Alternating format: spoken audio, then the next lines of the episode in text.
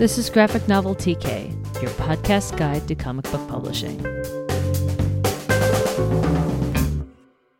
Hi, and welcome to Graphic Novel TK. I'm Gina Gagliano. And I'm Alison Wilgus.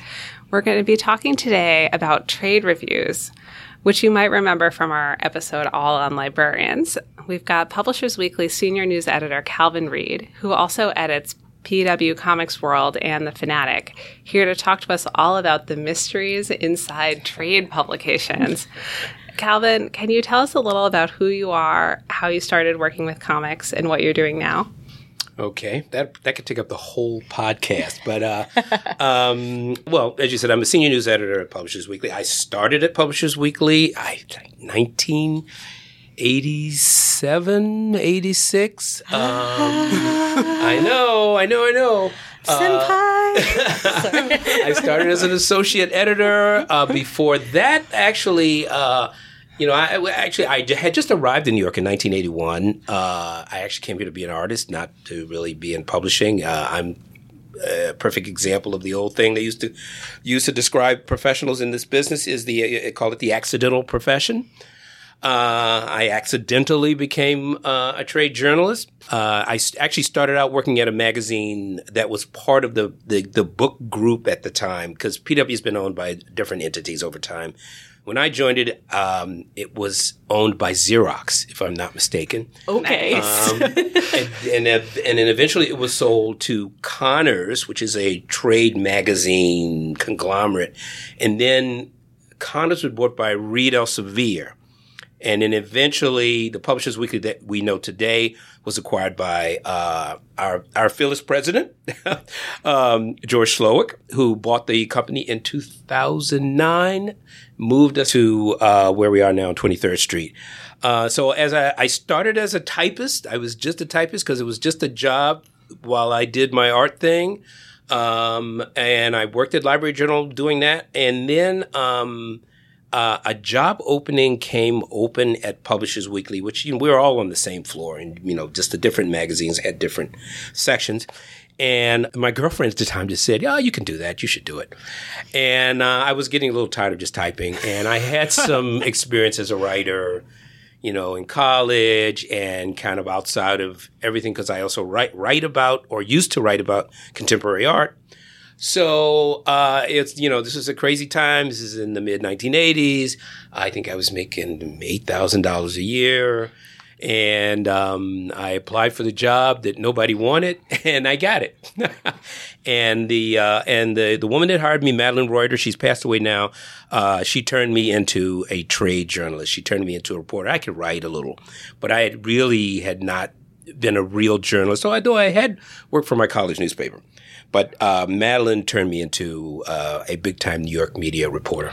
Okay, before you proceed with how you got from there into being the comics hub of trade journal awesomeness that you are now, I'm can blushing. you can you give us a bit of a digression into what is a trade journal? Uh, yeah, I mean, the easy answer to that is it's a business publication. It's news about a business, and every industry generally tends to have its own trade newspaper. I mean, that's where you can look at Publishers Weekly. It is the business newspaper of the book publishing industry. Uh, oh, I should say, book publishing and book selling. Uh, we look at all of the intricate details of everything that supposedly consumers are not interested in. So it's the business infrastructure of book publishing, how books are bought and sold, acquired, edited, uh, dismembered, um, you, you name it, uh, how we get into secondary markets, library markets, anything that has to do with the business of delivering the book to the consumer would be trade journalism. Now, in the internet age, uh, Publishers Weekly in particular, because of what we focus on, uh, and I should say we've always had some consumer audiences, but we have a bigger consumer audience now. So there's more of our content that we actually do hope consumers read. There was a time uh, uh, when I very early on was at Publishers Weekly when you were told, you know, oh, don't worry about that. It's a that's a consumer sided. You don't have to worry about that. But you don't hear that so much now that we are still a trade journal. but there's much more interest in delivering to a consumer audience because we know in some of the research that we've done that we do have a fairly sizable consumer audience. You have a lot this. that isn't behind a paywall now. Uh, yeah. Well, you know, paywalls go in and out of vogue. um, we have a paywall that. Uh, I, I don't think this will get me in trouble, but it might. That nobody really wants to use. uh, now we use it to some extent because uh, the print side of our magazine is incredibly important. Um, it still uh, generates an enormous amount of advertising revenue. And it comes out every week. Yes, the, the Like- print magazine comes out every, week, but you know, Publishers Weekly is actually a little bit misleading. PW is a 24 7, five days a week news journal about the book industry. Now, the print magazine comes out once a week, but we have a, you know, daily newsletter. We have, uh, you know, a, a Twitter account of 800 or 900,000 followers. Material is coming and going out of PW. Dot com all hours of the day. And I want to take a second here because uh, early on in this, you sort of really highlighted something here that it's primarily a business publication. Like, because books are books, like, we think about it like the content, there's reviews and Mm-hmm. that seem like, oh, this is like an arts thing. So it's like an arts journal, but like, you're actually in the same category as like Tractors Weekly Yeah. in a lot of Yeah, ways. a- absolutely. You just happen to be about things that have words Yeah. in them instead of like machinery. Yeah, and, and that's that, and that is uh, why our relationship to uh, to a consumer market is a little different. I think probably the movie trade magazines, a Variety, for instance, we have a consumer side because we're writing about books, uh, uh, the business side, but very often the books themselves. Um, are, are you, we can't get away from the content in the books. So we have a bigger uh, uh, consumer audience and more of our content now. You know, we have author interviews, we do author profiles. Obviously, we have reviews. So we have content that is interesting also to non professionals. Yeah, that's consumer facing in a way Yes. that our interviews about tractors. Are there interviews about tractors? I really want there to be so badly, and I'm be. going to go look it up once we're done recording There's this like podcast. a, a tractor version of Thomas the Tank Engine who features in that magazine. Um, yeah, so that the things like that, like I have reviewed this this tractor for the professional tractor audience, like is not consumer facing in the same way that books are because there's quite, more yeah. books. Yeah, I mean, you know, if we, if we if Publishers Weekly does an interview, uh, you know, with an author, like for instance, we did an interview with Mira Jacob. Yeah. for instance, who has a wonderful new memoir out here now. This is something that would be interested. I mean, I would say uh, to, to sales and marketing promotional people, uh, it might be interesting to other editors at other houses to see, well, well, look, look what they're acquiring.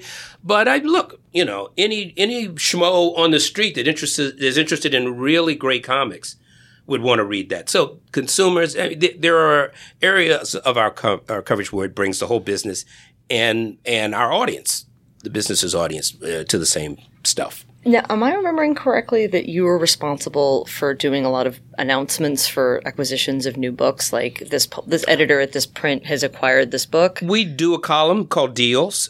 I, that, that's not my beat. Uh, I have occasionally written some news about deals, usually about comics and graphic novel acquisitions. But really, um, my colleague Rachel Deahl, and uh, she's is fortuitously named. Uh, shout out to Rachel, who's on maternity leave right now, uh, but she'll be back shortly. But yes, she runs the deal, the deals column, and her beat is rights. Because I think a lot of people who might be listening to this would have encountered Publishers Weekly, if not linked directly. Like, for instance, an author being like, hey, my book is coming out from this house, and we'll have like a screenshot from somewhere on your website being like, here's this thing about my book that got posted here, kind of thing. working at Random House Graphic, we do a lot of screenshots of the Publishers Weekly Children's Bookshelf Oh, deal Yeah, again, this isn't your beat, uh, but for, e-newsletter. Oh, okay, sure. First instance of the deal appearing on the internet, i.e., in my inbox, and sharing it with people. I, I see. I mean, it's interesting because I write about comics. I I dabble in other areas, but I don't really write about children's publishing. But of course, uh, many of the the, the, the deals around kids' books are announced in, in children's bookshelf. Uh, and um, some of it, I mean, Rachel does some of that too, but she does mostly adult stuff. So yeah, Publishers Weekly is not the only trade publication in the book industry. no, It is the only one that's specifically about publishing. I think, as opposed to being about kind of librarians or Yeah, yeah. I'm trying to think. You know, I, honestly, I'm thinking about Kirkus, but Kirkus really just does reviews. yeah. So can you really talk to us a little business. about trade publishing book business? Are there a hundred magazines? Are there two magazines? What what do the rest of them do? You know, that's a good question right now. I haven't thought about this too much. I'm so PW focused. Um, Because I know there's like book lists uh, and school, library journal. Yeah, I guess booklist would. I mean, I, I- you know, I'm embarrassed to say I don't. I'm not, I don't necessarily know. I don't really uh, scout our competition much anymore. I mean, and probably for, uh, uh, mostly because I'm a little bit lazy, but but um. Uh, because when I broke into the business, really, PW almost had no competition at all. Uh, so the the internet era has changed that dramatically. Um, people write about certainly write about books, book reviews, and book content um, uh, pre-publication. Um, there's so much more of that now, uh, and reviews, of course. There's so many reviews around that you can get online from book bloggers. So, but I mean, I I know uh, what uh, places like Book Riot, even uh, even um, Publishers Lunch. Uh, I guess that would really be one of our biggest because they cover business the business side as well, and and, and Publishers Lunch is of course a newsletter. And E- there's e-newsletter. shelf awareness too. There is shelf awareness. It's interesting. Yeah, I mean, I, I see shelf awareness. I guess more uh, as a almost a a specifically uh, a book selling uh, trade, but you know, it really is a trade. Yeah, it's a trade, and it's run by my former colleague at Publishers Weekly, John Mutter, who is an awesome dude. So shout out to John. Okay, back into your life story. So Yes. you came to work at this trade magazine. You're getting paid more than eight thousand dollars a year, doing more I things. got a thousand dollar raise when I got hired Nice. Oh, no. You're doing more things than typing. Yes, How did you go from there into comics? Uh, I was hired by, as I said, my incredible and wonderful mentor, Madeline Reuter, who really made me into a reporter. Uh, and believe me, n- nobody at PW wanted me to write about comics. This was not something that was solicited from me at all. But uh, in the 1980s, I came back to comics after really sort of drifting away. I mean, I was reading stuff. I was reading the underground comics and, you know, I was reading R. Crumb and, you know, drug and sex and rock and roll comics. And then I started to realize that there was a revolution going on with uh, alt, uh, alt publishers like Fantagraphics. And I just started to find uh, other comics that were really different. And uh, I also discovered uh, the Hernandez brothers, Love and Rockets, uh, the, the, the incredible two um, uh, Chicano brothers, and their amazing literary comics. And then I started going to St. Mark's Comics. And that's where, in the mid uh, to late '80s, I started discovering more, more comics. And I, and my immediate reaction was, I'm at Publishers Weekly, and these comics, they're not really like the, the superhero comics I grew up with. This this is this is stuff that should be in the book world. This is something that Publishers Weekly should be covering. We need to be writing about comics in the book trade like we do with every other kind of book. And that's where my journey began.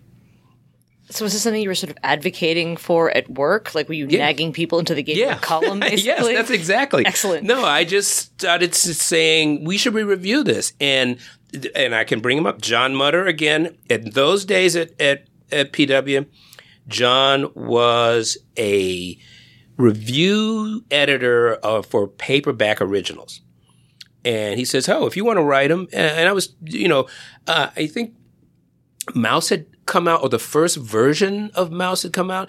We, I think we published our first graphic novels reviews in '88 or '89, something like that. I think Maus, the first volume had co- the first time it came out. Then there was another.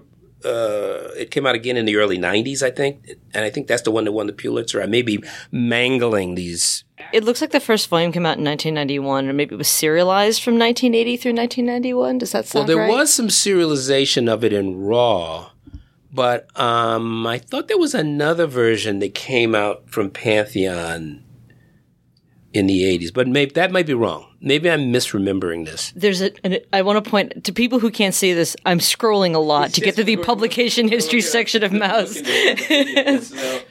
but um, but yeah, but basically, uh, uh, I found a sympathetic uh, editor in the reviews department, and I said, "Hey, th- you know, these books are coming out. They're they're really great quality. I won't review superheroes, which was a kind of you know, it was a sort of tacit thing that they didn't really want. You know, PW in those days really did not have a lot of people that read any kind of comics. John uh, was just being open and you know he liked me and he said sure you you you find the books and you know review them and I'll publish them. So that's that's that's what got me started on um, the review side. We published our PW published his first graphic novel reviews in the late 80s now there was a, a feature every year about comics at Publishers Weekly also and the feature was uh, it was a look at usually um, you know peanuts or um, Doonesbury collections that are well known in books bookstores. Uh, Kliban, I don't know if you remember Kliban, like a thousand and one uses for a dead cat. This guy, he did these gag panels. These books were enormously popular in the mm-hmm. 80s. I mean, he would, he sold hundreds of thousands of copies of them, the whole series of them. So, and that's what our feature kind of looked at. Those things, you know, newspaper strips that were collected as books, that sort of thing, gag books. And um, uh, Daisy Maryles, who was our uh, PW's executive editor for many, many, many years, and when I came in there, that was one of the features that she did. And so she said, "Well, you can help me with this. You, you're you're in the comics, right?" And so, and just as she did with other things that I helped her before, after I'd been there and done it uh, with her couple of years, she says, "Okay, it's yours, your feature now. You do what you want." That's when I started changing the focus of it to add book length narratives because there was so much stuff coming out of um, the alternative publishing world at that time. This is really interesting. I'm glad that you're talking about this because I think, especially for people who are younger, I think that this sort of move into sort of comics being more part of the book conversation feels more recent and faster than it actually is. And it's true that it has changed a lot in yes, the last five or ten years, especially for books for young people. Yes. And more and, and, and being more of a popular thing as opposed to just being sort of an art comics thing. Mm-hmm. Yes. But it it's it's great to hear you talking about how you started getting your this foot in the door uh, in the 80s and 90s, and this isn't just the last five years. And it's like suddenly no, no, we care no, about this comics. Is, this has been a long process, and I know. And I sit back with some of the people that were, you know, were you know listening to me because I was just this guy going to the commission, going to some of the smaller shows. Uh, I didn't, although I should say I didn't start going to the San Diego Comic Con until the late 90s. Um, uh, and I didn't go to too many shows, but I was meeting cartoonists around New York and and we all marvel because it's like we're living now in the world that we envisioned back in those days. I mean, it's it's really kind of amazing because uh, it was very different then. It was very different in the '80s. I had to call up and beg people to send me books. I mean, now of course the comics flow in like you know, every other kind of book flows into Publishers Weekly. Um, I mean, um, there was no kids graphic novel. Well, there weren't any adult graphic. I mean, there were books that occasionally were would pop up. Ben Katchor was actually being published at um, Penguin in those days, at the early Julius Knipl collections. I mean, books would sh- pop up here and there at different trade houses.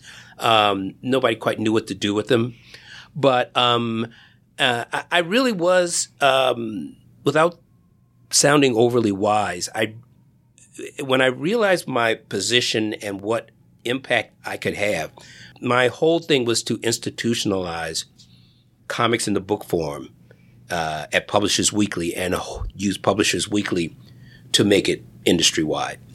So now Publishers Weekly has a dedicated comics review editor Yes. There's PW Comics World, which is kind of the, the comics coverage on the site. There's also a newsletter, The Fanatic. How very did new. you very new?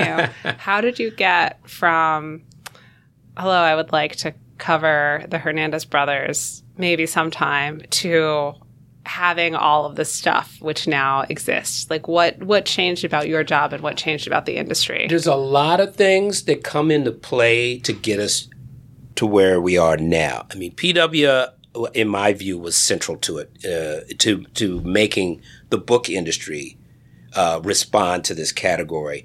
Uh, I have always seen myself uh, as this liaison, explaining the book trade to the comics world, conventional comics industry, which is, is essentially a magazine business, and explaining the comics world to the book trade people, and then trying to write in a way that translated both sides into something that, you know, the book people would understand in PW.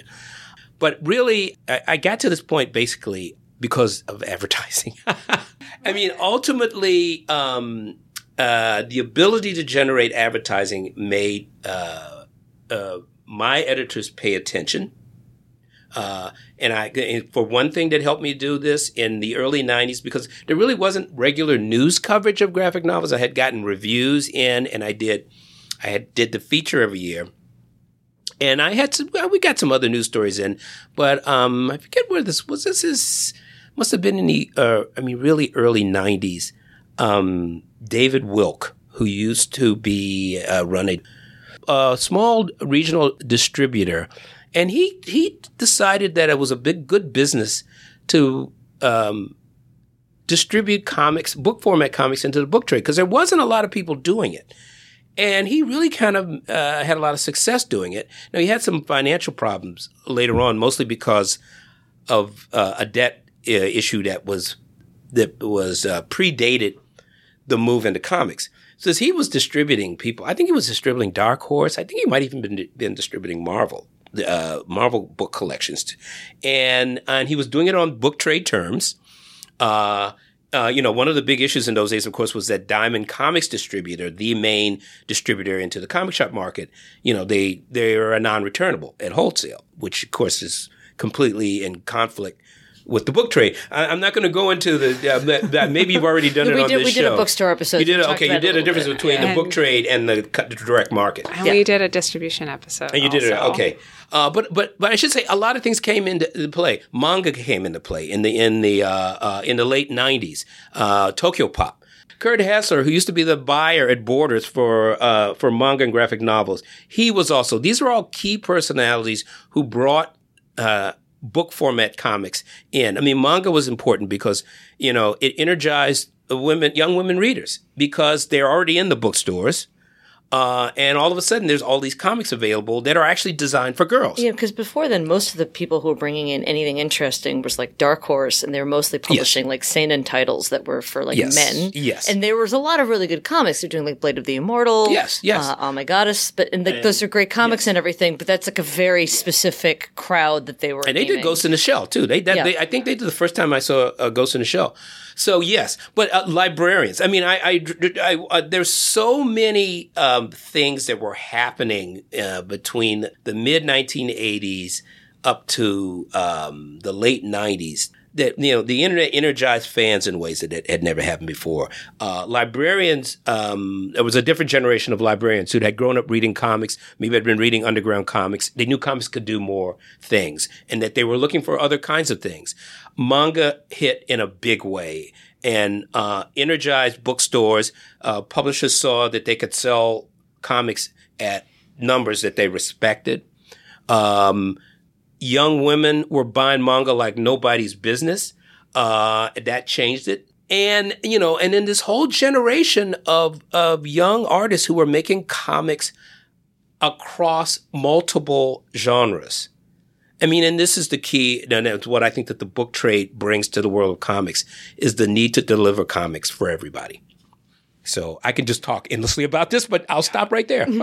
so you saw that, PW saw that, and it translated into more comics coverage. yes. We also recently uh, interviewed uh, librarian Robin Brenner about um, the ways in which she, as a librarian, uses trade publications like Publishers Weekly to be like, Sure. I think that we should buy this book for the library. Look at the starred review they got in Publishers Weekly, or look at, frankly, any review because this pr- trade publication is legitimizing this book by giving it a review in the first place. Yes. And that in turn, it being in libraries and being taken seriously by librarians, you're like, look, we're, we need to be covering this because librarians really love these books. So clearly we need to be giving this coverage. And this is this very fortuitous circle. It, it works both ways. Librarians and you have to justify uh, what they buy, and they usually need reviews, and they use Publishers Weekly in that way.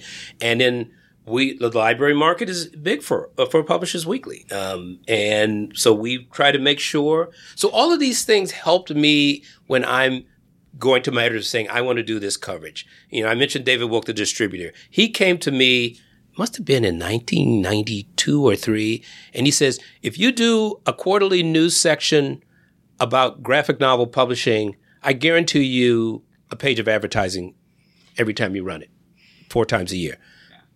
Mo- That's music to my ears. I went to my editor and she said, sure. this was when Nora Rawlinson was editing Publishers Weekly. And, and, and initially, once again, I was doing some coverage, but what advertising does is it gives you credibility. And, you know, we're a small magazine. We're a business magazine. We're not a literary journal. We take literary values into account for sure in our coverage. But, you know, we look at this was good business for us. And it was also important business because we were really opening up a new parallel uh, category of lit- of American literature, you know, that somebody needed to make a big noise about. So, can you take us through the trade review process?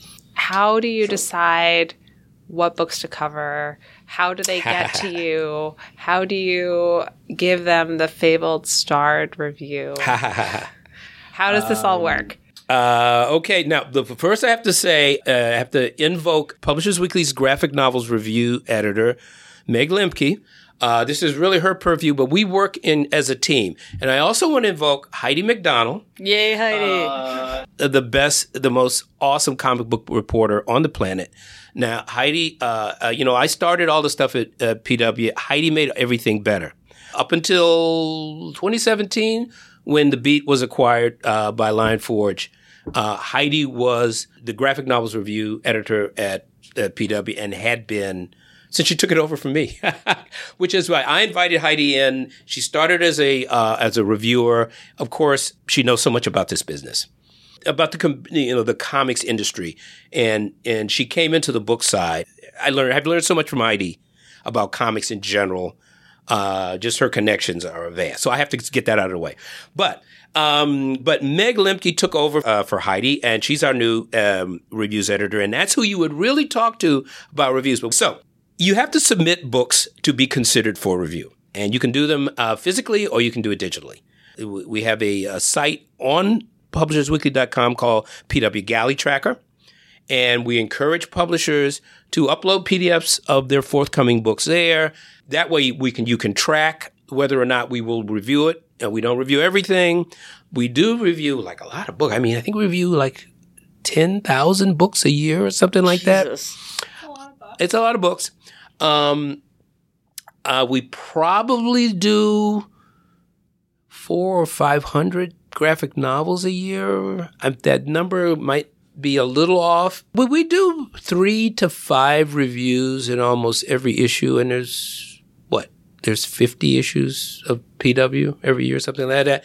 That doesn't count. There are many review, reviews that are also published direct to online that don't ever appear in print. So there is more than just what you see in the print magazine.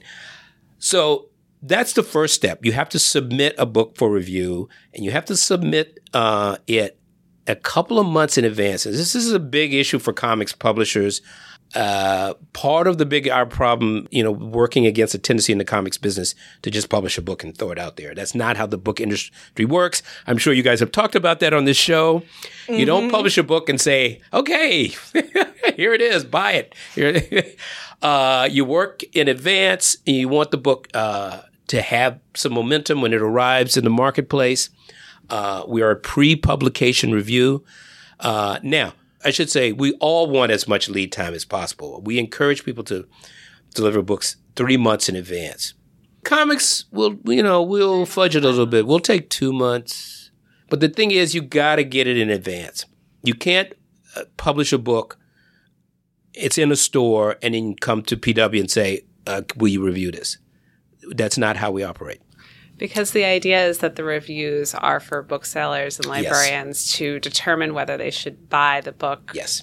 order the book before it Yeah. comes out to have it in the store or the library, basically on the publication date or before. the whole as as I'm sure you guys have discussed, the whole idea in the book trade is that you you know you you you want to create some knowledge about the book before it's on the bookshelf.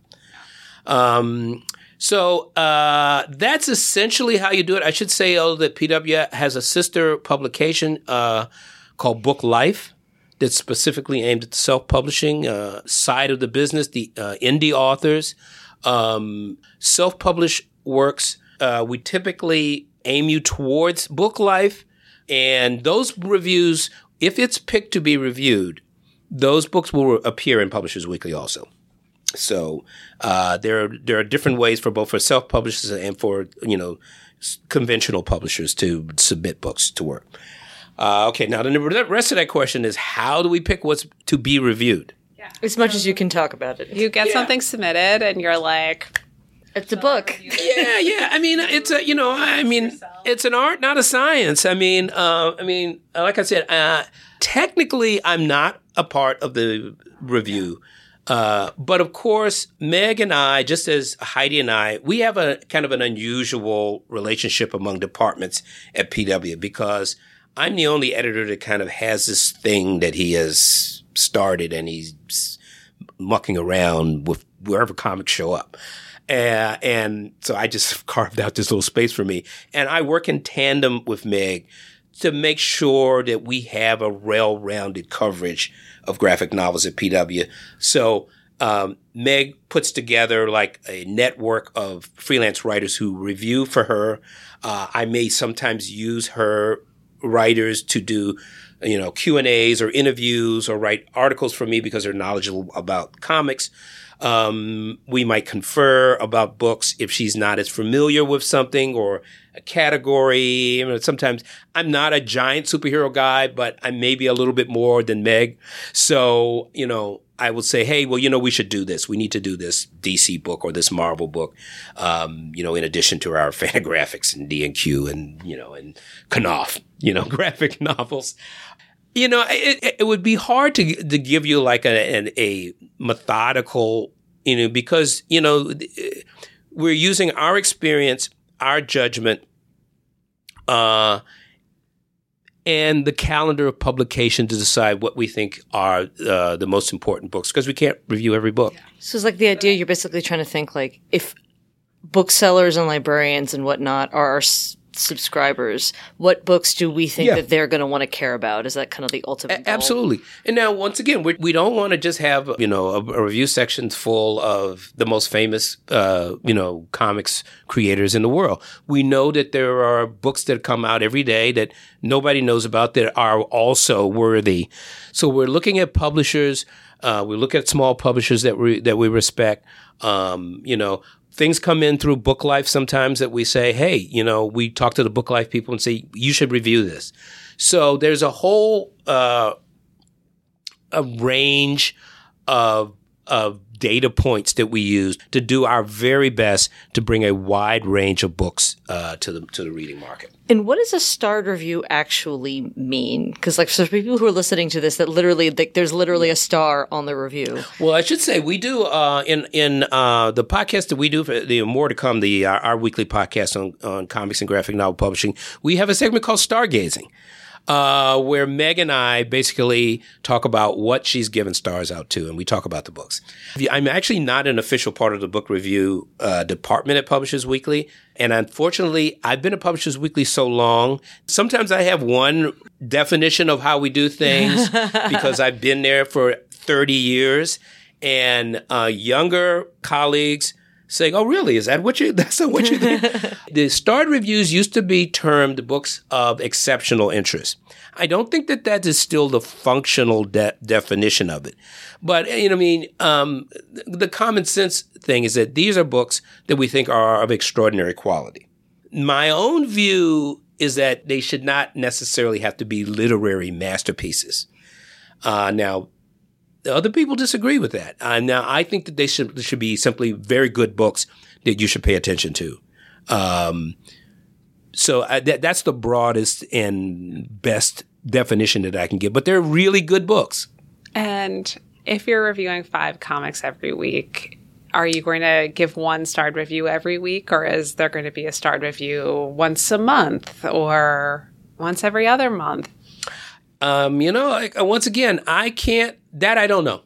I, I do think that they um, that the review department tracks the numbers of stars that go out, and they I know that they have periodic discussions about it because, I mean, obviously, and I understand it. They don't want them to become meaningless. So, but uh, but that's about all I could tell you. I don't know what their internal discussions are about it. Yeah, I mean, you want to highlight books that people should pay attention to, and the stars are a good way to do it. Um, but you don't want the stars to become meaningless. So, So, can you jump from talking about reviews to talking about what is your job? So you, My job, yes, like both on a global scale and on a day to day scale. like like, what is your job description, and then like, what do you do when you go into work? uh, my job is honestly as uh, bo- I am both an editor and a reporter of general book news. Now, that's the big heading. Uh, I'm a, a a senior news editor at Publishers Weekly, uh, but I have carved out this role as PW's comics editor, though you will never find that title anywhere on the masthead. um, but um, since the mid 1980s, I have uh, turned uh, comics, uh, graphic novel publishing, into a category at Publishers Weekly. We, we comics is there. It's in the book review department. It's in our best books.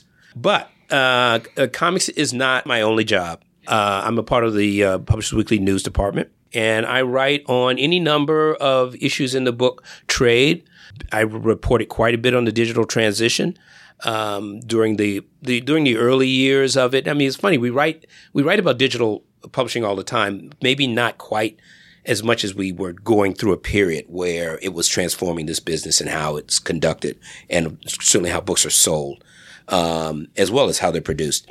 Uh, so I've done writing about everything from apps to you know the Amazon. You know, I, I was the first guy to in- invite Jeff Bezos to Publishers Weekly uh, when when he was a nice guy.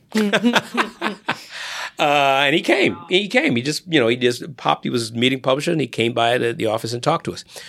But, you know, as comics has become more and more of a legitimate category, as it's become a bigger and bigger market, as, you know, uh, publishing houses like Random House start children's graphic novel imprints, so I hear, um, it's become a bigger part of my responsibilities and duties. And, and in fact, you know, what, going back to my original uh, vision for this, um, you know, I feel as so I have institutionalized it at PW. If I were to go somewhere, they would make sure that there was someone else at PW um, that could organize and write about comics.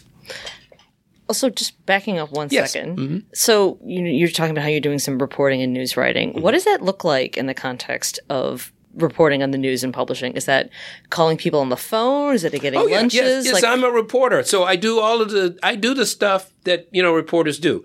Uh, I try to have sources in different places. I call people up. I'm I'm uh, just before I came over for for this podcast, I talked with um, a woman who's organizing around delivering books to prisoners in Washington State because there there uh, there's another effort to uh, ban uh, outsiders, uh, nonprofits, and family members from sending books to incarcerated people. I mean, it's an absurd and awful idea. We it was tried in New York, uh, where I wrote a story about that as well. So I remember uh, that story. yeah, so uh, I call up uh, the various people working in it. I called uh, Ellen Adler at um, the New Press in my earlier story because they're they're the publishers of the New Jim Crow, uh, which had been banned from prisons in New Jersey. So that's one aspect. Yeah, you know, I've written about everything. I covered the uh, me and my colleague Andrew Albanese. We covered the Apple trial every day. What was that a ten day trial? And we alternated. We I would do one day and he would do the next. like you physically went to the courthouse and like Yes, we went to the courthouse. My first, one of the first things I did, first assignments I had at Publishers Weekly was I wrote about, it was about self-publishing. It was about Vantage Press. Um, if you're young in the business, you might never know what Vantage Press was. Vantage Press was self-publishing before it was cool. And it was basically a fraud. And it cost you ten to fifteen thousand dollars. And uh, they promised you that they would you know, promote your book in bookstores, and no bookstores would take their books. And some guy sued them. So I had to go down to Center Street and sit through the trial and write a story about it. It was one of the first assignments uh, I had at Publishers Weekly. Excellent. But yeah, I get on the phone and I call people. I go to events. I cover events. We write about the trade shows. I go to and, and comic shows now. I go to San Diego. I go to SPX. I was at MoCCA. Uh, the MoCCA Art Fest over this past weekend. Um, I'm in, when I leave here tonight, I will write up a, a short account of uh, the show over the weekend. One of my stories is going to be it's going to probably the, the show looks like it's going to stay there. Uh, there was some talk that you know that maybe it was becoming too small, but uh, it, you know it, it's it's still it's a pretty good space. Uh, it's it's it's worked. I think it's affordable. I mean that's It has an one of the- elevator, which is a huge deal. the elevator is pretty cool too. Uh, it's got a gallery space, which I, which is very important uh, for the mission. So, uh, I but yes, that was very well done. I I write about. Uh, I'm like a yeah. Every you know cliche reporter. The only thing I don't have is the fedora with the card press steps the, uh, slipped in the ribbon. But otherwise, I you know yeah.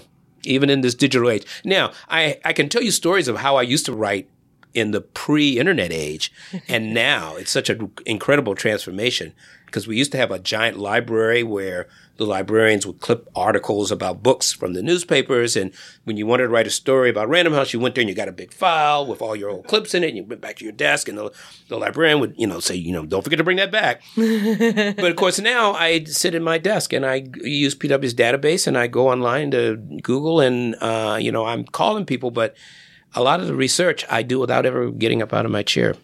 So, how do you know that something is happening to write a story about it?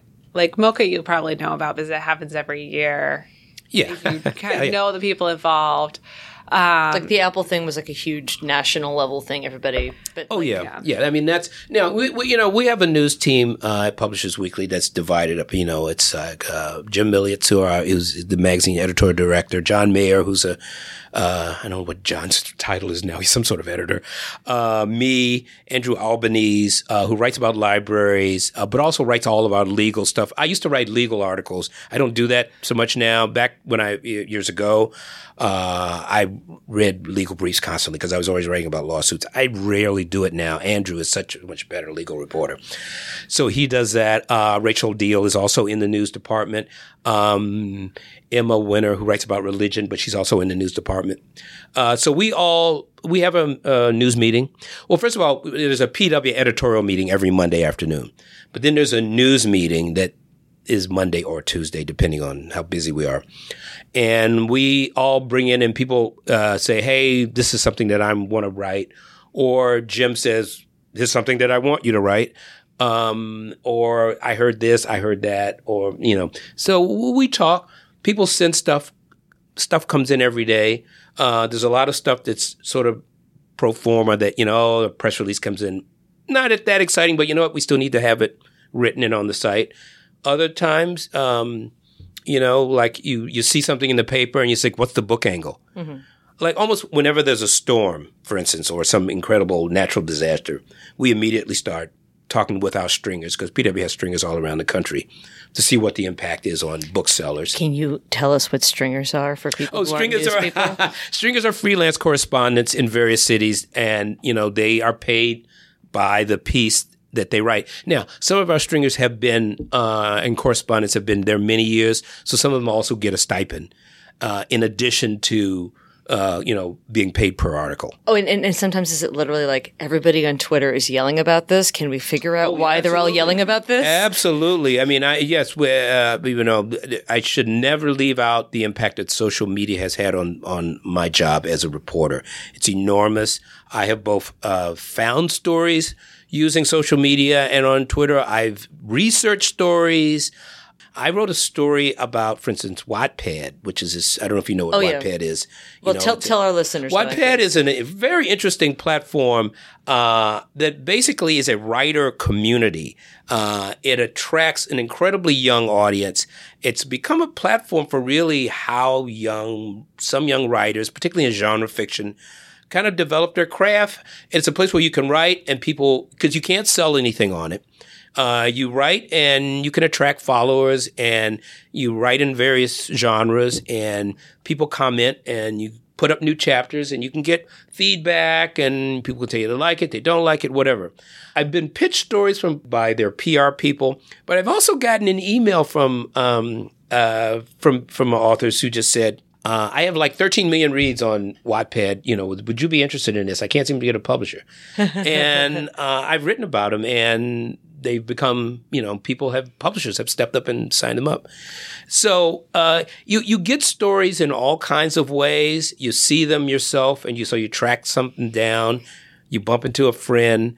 Your colleague tells you, "Hey, you've written about this before," um, and, or you just get an email from someone that says, "I think this is a story that you should look into." Have you specifically gotten good at the thing where you see that everybody on Twitter is talking about something, but nobody is linking to that thing or quote tweeting it, and so you have to spend an hour figuring out what originated? like memes of sorts. Yeah. yeah, like why is everybody subtweeting this one cartoonist today? Like what happened today that started Well, this? that's in comics, of course. We know that that's a huge uh, trend that happens time and time again. There's always it's very some, hard some- sometimes to figure out what started it. You know, it is, and it, it is particularly for me because I, I mean, I am a kind of a Twitter nut. Social media, I'm really fascinated by it. Uh, I'm not necessarily as adept at finding where fans are talking about or what they're talking about, um, but I have help. Yeah, my co-host, for instance, uh, Kate Fitzsimmons, who you know, our podcast is is structured where we're all about a generation apart. I'm the oldest. I'm 67 years old. Heidi's a lot younger than me, and Kate is a lot younger than both of us.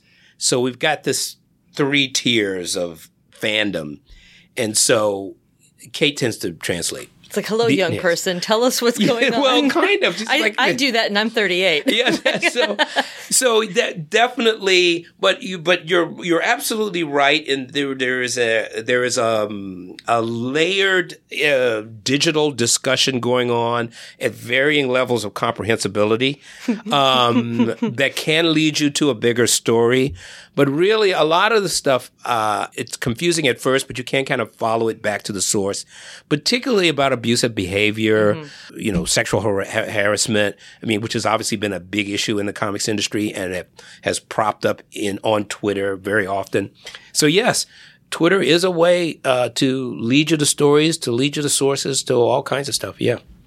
So you are writing articles. How do they get from being articles to either being in the the weekly magazine or being in the newsletter? Are you like coding the newsletter? Are you like dropping stuff into the design layout? Do you have a production team? Um, well, there's there's there's two two things. If you don't count the social media uh, outlets as stories, which they kind of are in a sort of way, they I mean they call themselves little mini blogs anyway, because PW has both a Twitter account, uh, an Instagram account, uh, Facebook page, but um, there's online PW and there's print PW. There's two sides to the same magazine, and I mean everything that goes into print goes online, obviously enough. Um, sometimes things that go uh, online first and then go in print. Uh, but there's no hard and fast rule. It, it all depends. Very often you pitch stories for, say, oh, this is for the daily, uh, which means they're going to go directly into PW Daily, which goes out to like 45 or 50,000 people every day. Now, PW has about seven or eight newsletters and about seven or eight podcasts too. So all of this is the platform then some stories you pitch just to go in print. Um, it kind of depends on what the print magazine needs. Um, and then some stories just go online and, and they don't necessarily go in the daily or in print and they just go direct to online and you just, you, you social media them to death. And that's how they get around. Um, some stories, I mean, almost everything that will go into the fanatic will be somewhere else too, because the fanatic is almost, it's really sort of a curatorial view of PW content with some and that's the occasional original. Comics E newsletter. That's Yeah, that's the Comics fanatic, yes, which is comics and pop culture. Uh, and I see it really as a guide to PWs, and we publish an enormous amount of content.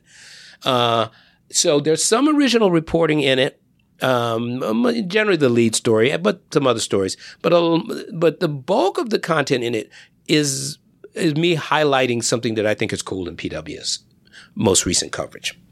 Are you like coding the, the HTML for the page? Do you have a person who does that for you? Yeah, I mean, we don't necessarily. I mean, um, we have a CMS, you know, the tool, basically a way that you load stories uh, that go online on the website, and then we also have a separate deal. What is it? K4, I think it's called a CMS for print.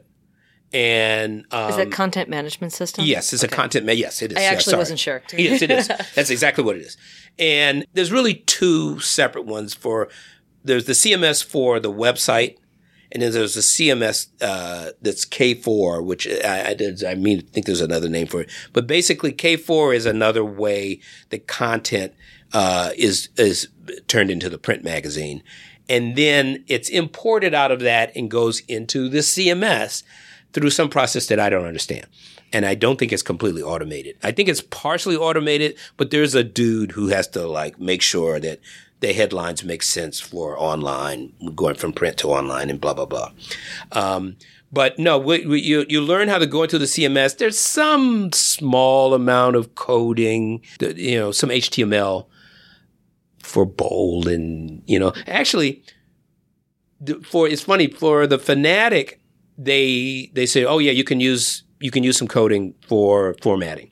For most stories that go directly online, they don't want you to use the, any kind of coding for it. They used to, but now they said don't do it. But now they let me do it a little bit on the fanatic. You know, you learn how to load things into the tool, and what K4 allows us to do this was a big upgrade from older versions for the print magazine is that you you you can put your stories in it and then you can format them and you can edit them right up live right be, until they they go off to be printed and because we used to be you used to have to send everything through the art department and somebody had to do it for you but now Well, because they're physically pasting it up. Yes, yeah, and and and in the, and it used to be in the old days, man. I remember when it first came in, it was like it was so funny. We would do things uh, digitally and send it to them, and they would print them out like a compositor mm-hmm. and wax them. And you did a mechanical of the page, mm-hmm. even though you had. And then you no, you know what you do? Actually, you would they would print those out, and then you would make a mechanical and take it to the digital layout. And then they would create a digital layout from, it was so weird hybrid of the old way of doing it and the new way of doing it. Mm-hmm. So now, of course, it's all digital. We plug it in. But the, the biggest upgrade is, is that writers can go into the files even after the layout has been done online, uh, on, I think it's in InDesign. And you can cut and make changes and, and you don't have to go through somebody. Like if you have a correction you need to make or something. You can just I can, I can do it as the writer of the article. And in the past, you wouldn't be able to do that. You had to go to somebody else, and they would make it for you. So now I can, you know that's the way it is now. So yeah, so it's two things: one for the online side, one for the print side. But you have like a design team and a copy editing team and all of that so that you're not uh, spelling everything correctly all the time. Yeah. Now I will say the the print magazine gets the best copy editing go over. over.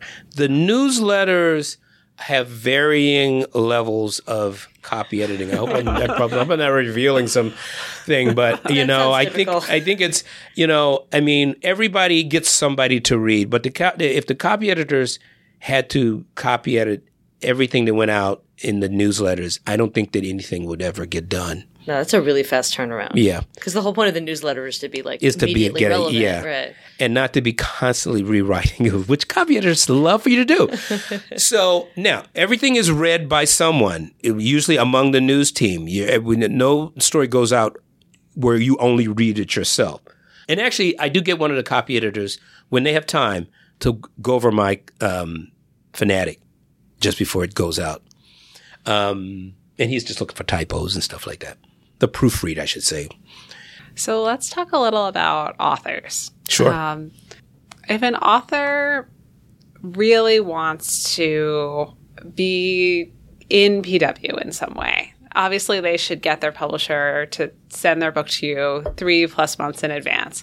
But are there other ways that you are talking about kind of new and exciting authors or authors who have their masterpiece coming out or authors who are at conventions? Like, how are authors getting on the radar of the coverage that you do? you know, shoe leather. I try to be out there. Now, I don't go to as many conventions as say Heidi does. Or, or I may not go to as many as you go to, uh, Gina. Um, I mean, I have my So, set like, ones. less than 15 a year. for me. Yes, absolutely. But, that's, I mean, that's still a lot that you do. Like, 15 Uh, a year yeah. is, is well. I don't. I don't do fifteen a year. I go to. I tell you where I go. I go to San Diego. I go to New York Comic Con. Yeah. I go to TCAF. I go to SPX. I go to MoCCA. And, uh, you know, I, I've mentioned three already, I think, that are just in New York. I go to CAB. Um, now, I have stringers, um, and we do reports from others. I, know I, I went to the first C2E2, but I, I haven't gone since. But we just you know, Brigid Alverson did a report on me from. C. So we try to cover all of those, but I do try to get out myself and see and find books. Now, there was years ago, I used to go out and I would encourage people to send their books in the PW. Now, I don't have to do that so much, um, but I still do. Uh, if people are, have a, a self-publishing a periodical series, and I think it's really good, I try to encourage them to think about a book. You know, if you self-publish, you know, think about submitting it to BookLife. Yeah. Sometimes the magazine has, or the e newsletter has like author interviews Yes. or author features. Sure. How do those come about? How do you decide that an author in a book? Well, well, this is what we do. We do it like we do every other. uh, I mean, part of my thing is that uh, even when I was starting out was is that uh, you know we're not doing this to be uh, cultural. You know, we're not doing this because you like me. We're doing this because this is an important business. This is part of American literature and American publishing, and this is a business opportunity for Publishers Weekly. Uh, so we do it, and the whole idea is to cover comics the way we cover every other category. So you know, uh, we do one of the features we do uh, that I left out announcement issues. That was one of my early things was to get comics and have an announcement issue, just as though you look to see what's the best fiction coming up in the fall and in the and in the spring. So what we do, uh, we do that. I use the list, the announcement issues, and I sit down with um, with Meg Lemke, and we try to figure out. Okay, Seth has this incredible graphic novel coming up. He's been working on it for 20 years. We need to do an author profile of him. And an author profile is a very specific kind of PW feature, which is like a 1400 word article about um, uh, the author's basically creative and publishing history tied to a new book. And it's kind of the, the most literary writing that you'll see in Publishers Weekly. So we'll sit down and you know uh, and plan out as far ahead as we can who we want to do this, what part of the magazine, and I coordinate this with other uh, editors in the book. For instance, the editors in charge of the author profile, which is, is in the book review department. So I talk with uh, Gabe Habash, who's the deputy editor, and say, hey, I will, you know, we want to do these uh, profiles of these graphic novel artists that's coming out in July and August, blah blah blah blah. So what I do uh, to take the weight off of Gabe. I'm, you know, I assign a writer. I will give it the first edit and send it to him. We've got some good writers who do our, our profiles, so it's not a whole lot of work to do. And we just try to make sure that we have graphic fiction and nonfiction in the mix as we would for any other kind of book. So you talked about Seth and you were like, he's been working on this book for 20 years. Is that what you're looking for in your author focused content? It's one of the things we're looking for. Yes, absolutely. We want to make sure that these kinds of books uh, that are uh, significant, you know, publishing efforts that are, are um, they're, they're, going to be promoted, that booksellers need to know about, that librarians need to know about. Now, Seth is obviously working on, uh, you know, a very literary and a very, you know, a very art oriented book we cover this because these are, you know, literary works are business objects as well. They are commodities just like everything else. So we want to make sure that we cover the literary side. We want to make sure we cover genre fiction. We, you know, we want to make sure we cover serious nonfiction. We want to be professional. We want to do what every other category of Publishers Weekly does. We cover the entire market. That's what PW does. That's why PW has succeeded ever since when is 1870 something when the, the thing started. And this has been my vision all along. I want comics covered the way we cover everything else in the book trade. So you are looking to organize this coverage so that booksellers, librarians, teachers are aware of the book for before when it's coming out. But what are things for a book or for an author that would make you excited about it after it comes out that might make you do something in PW? Um, well, well, booking can become a story basically if it's selling a lot of copies. uh, is very interesting. I mean, if I'll bring up the book that I, I wrote quite a bit about in 2017, uh, my favorite thing is monsters, which came out of nowhere. I mean, that's an interesting book thing about now. It came out of a publisher that uh, uh, I have a lot of respect for in terms of creating books of great significance, and that's Fantagraphics. Uh, but the author was completely unknown, and it was almost a fluke uh, that I put her on a panel. Because uh, if you don't know, Gina and I team up to do a graphic novel panel at Book Expo every year, the industry trade show. And it was in Chicago one year. And uh, uh, she ended up on that panel really for no other reason than that she lived in Chicago. I didn't want a panel with two people on it. And uh, it was really sort of difficult that year to get artists. So that book has an amazing story to it. It's just an extraordinary book in every way, just as an artistic creation. But it also became a news story because, first of all, it was on a it, the shipment of the book. It was supposed to be published, and the shipment was on. The shipping company went bankrupt.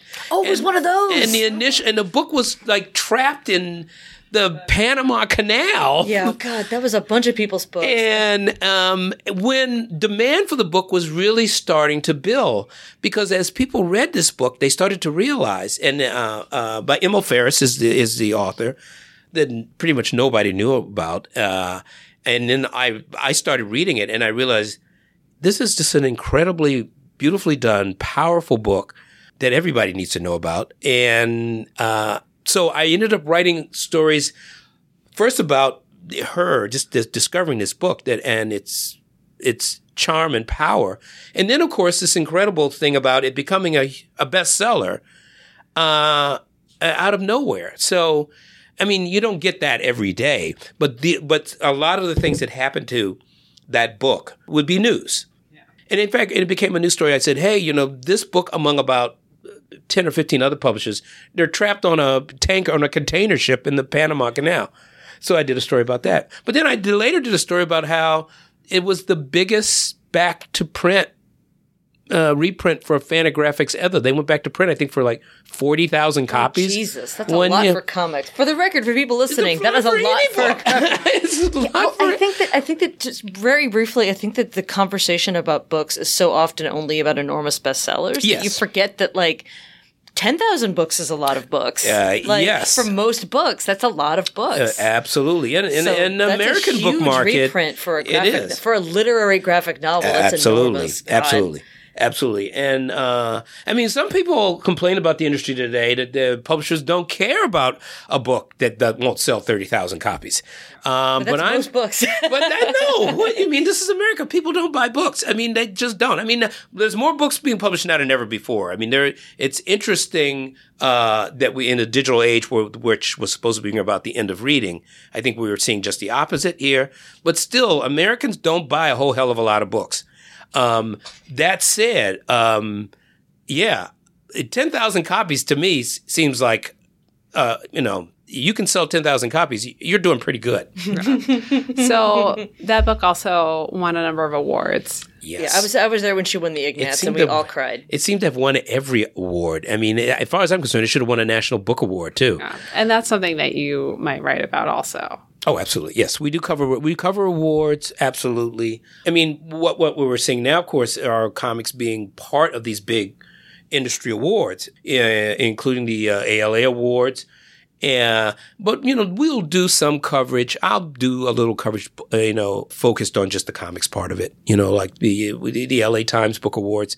They they've had some very savvy um, graphic novel winners uh, out there that uh, you didn't see on in other awards series, and I, and I and I really thought the books were really good. So yes, we cover awards without a doubt. Are there other things that you wish that authors knew about trade media? things have changed so dramatically. Uh, I'm like incredibly grateful every day. You know, when I started doing this, I mean, I really had to beg people to send books to PW. I I used to do the feature every year. And famously, this one publisher used to say, Oh, here's Calvin again about comics in the book trade. Comics in the book trade is the great white hope of comics publishing. uh, because at this time, and this was like in the early 90s, it- it- a lot of publishers like, well, it's nice that Calvin does this, but you know, the book trade is never going to pay it really attention to comics. Oh my you know. god. But this is this is kind of part of comics is the the fatalistic mentality of comics fans who because of the weird role of comics in this country where it kind of is this incredible um, uh, category it's like jazz is sort of um, marginalized but still influential. But that's changed now as we we see American North American comics has developed into a multi-genre you know form like it is everywhere else in the world. So it's hard for me to see what's missing right now because there's so much more than there ever was. I'm flooded with books. There's more there's more comic stuff that flows into our office than we can ever write about. A lot of it is is really good. Um, uh, you know, some of it isn't, but that's published.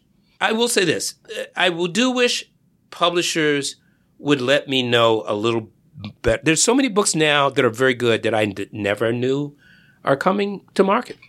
I and there was a time when literally I I thought I knew every book format comics that was being published, but that's gone forever It's exploded now. enormously. You used to be Yeah. able to read basically everything worth reading Yeah, in a given it- year yeah. if you bothered, and now it's impossible. Yeah, no, it's it's completely impossible. But there, are, but I do find incredible books that are published that I've never, nobody even sent me a release, or you know, I was like, really? I mean, this is this is what all I do here. I'm just, I, I sit here every day trying to to hype a really good book, and you know, they people have good books that I never knew were coming out.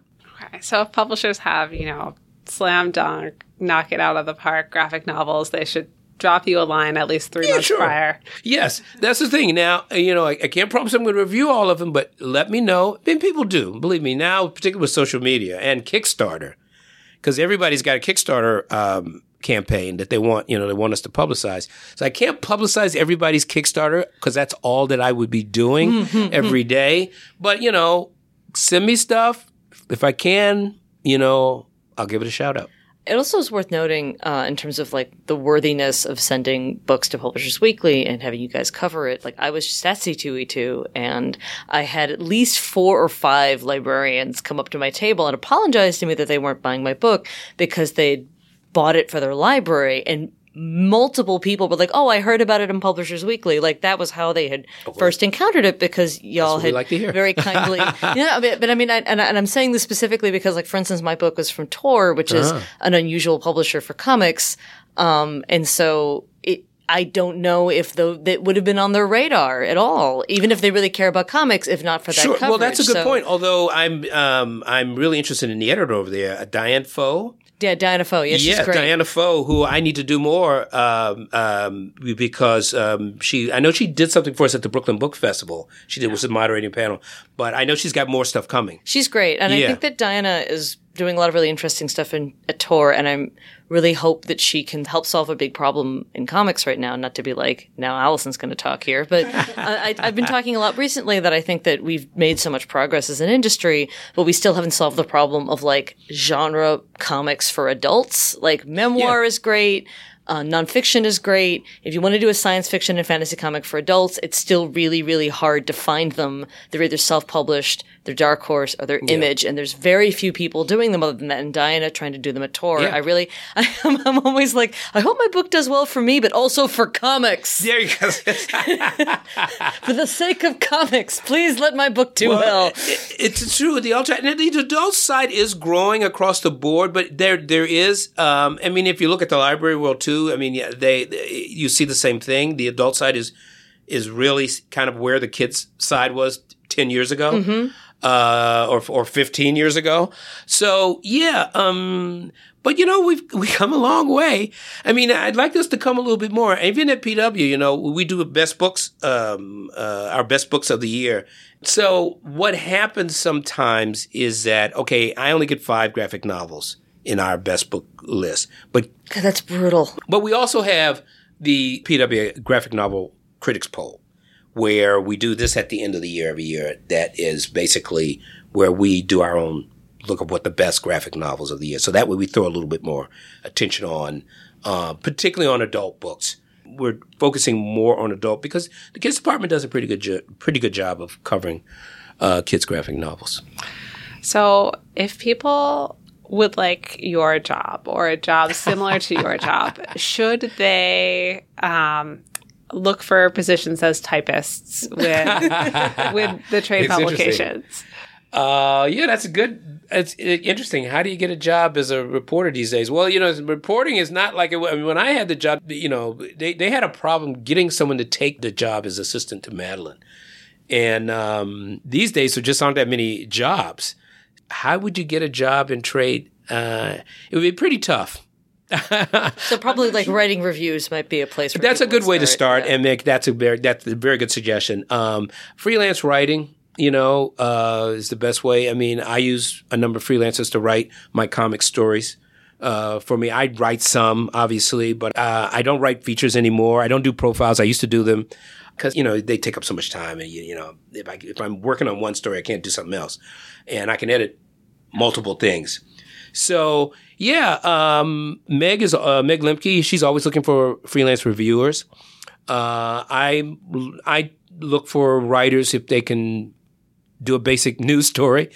Uh, that's tricky. I also hire writers to do Q and A's, which are a lot easier, easier to read, easier to edit, easier to write.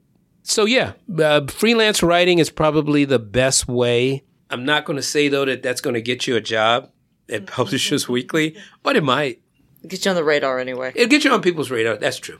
Okay, as we wrap things up here, is there anything about PW comics trade publications that you want to talk about that we missed in our conversation? You know, uh, we do a lot with you know a small cast of characters. So, um, but now just send books in. If you're a publisher, buy an ad. It helps me do my job. you know, uh, but my my editors love that I write about comics. But we're business, and uh, advertising uh, is, is really keeps. We're a small magazine. Publishers Weekly is not a global conglomerate. Uh, we used to be part of one, but we are no longer. Publishers Weekly is a business that has about 50 people that work for them. And, uh, and then a bunch of stringers around the country. So we are a small business and we're here to, uh, to help you find great books. That's, that's what we're doing. And, um, and as a subset of that, to help you find really great graphic novels and graphic nonfiction. so, where can people find Publishers Weekly and also you on the internet? uh, publishersweekly.com. And then you can find uh, all of our comic stuff at publishersweekly.com slash comics. Um, and we're uh, uh, we have a podcast, more to come, uh, with me, Heidi, and Kate Fitzsimons, and it's every week. And uh, actually, this week we'll have uh, interviews from the floor of Mo- the MoCCA Arts Fest. And you can find us at publishersweekly.com slash comics, but we're also on iTunes. You can and you can subscribe to us on iTunes. And uh, apparently, I'm going to be on this publishing uh, podcast. So it's um yes, Do you have a Twitter account as well? I do. People can follow uh, uh, I have my own personal Twitter account, but we have a there is a uh, PW Comics World at PW Comics World is our Twitter, uh, and we have uh, a PW Comics World Facebook page. You. People can follow you on your Twitter for comics and and baseball. Yes, you can indeed. Uh, you can find you can if, if you're into New York Yankees, you can find out that much about baseball. Uh, but yeah, but I yes, I retweet all kinds of stuff about baseball in my uh, personal Twitter feed. But that's uh, at Cal Reid, I think it is. Yeah. Calvin, thank you for coming and talking to us about news and also comics. I was not expecting this to go to us complaining about how weird pay stubs used to be, but like, I'm very happy.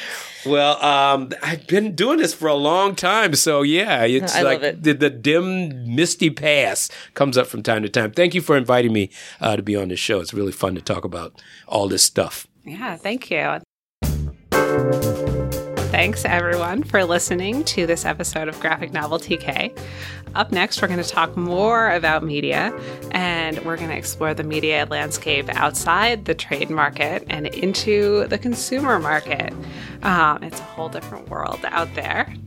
So, more to come, which is your So tagline. Thanks we're for like letting us steal it. for Cousin your podcast. Anytime. Calvin Reid episode. We, we can get away with it because people forget that TK stands for to come, so we're not just ganking on you. Well, and I give I give once again credit to Heidi. She came up with this the name of the uh, podcast. Although she said because you say it all the time.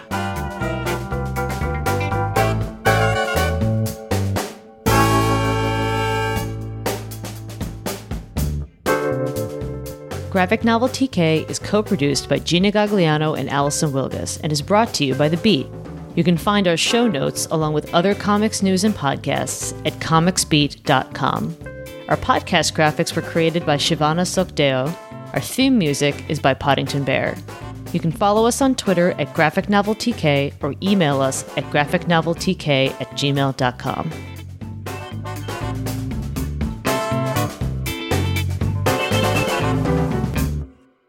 Literally, when Gina and I were planning this podcast, we sat in her living room with a sheet of paper and came up with like 60 bad podcast titles, which still exists somewhere. Indeed. I don't think we Sounds used though. any of those. I think that we, I think that we came up with graphic novel TK on a different day. And we're like, these are all terrible. Yeah. Um, because most of them are like a sentence long, which is Yeah, that's long.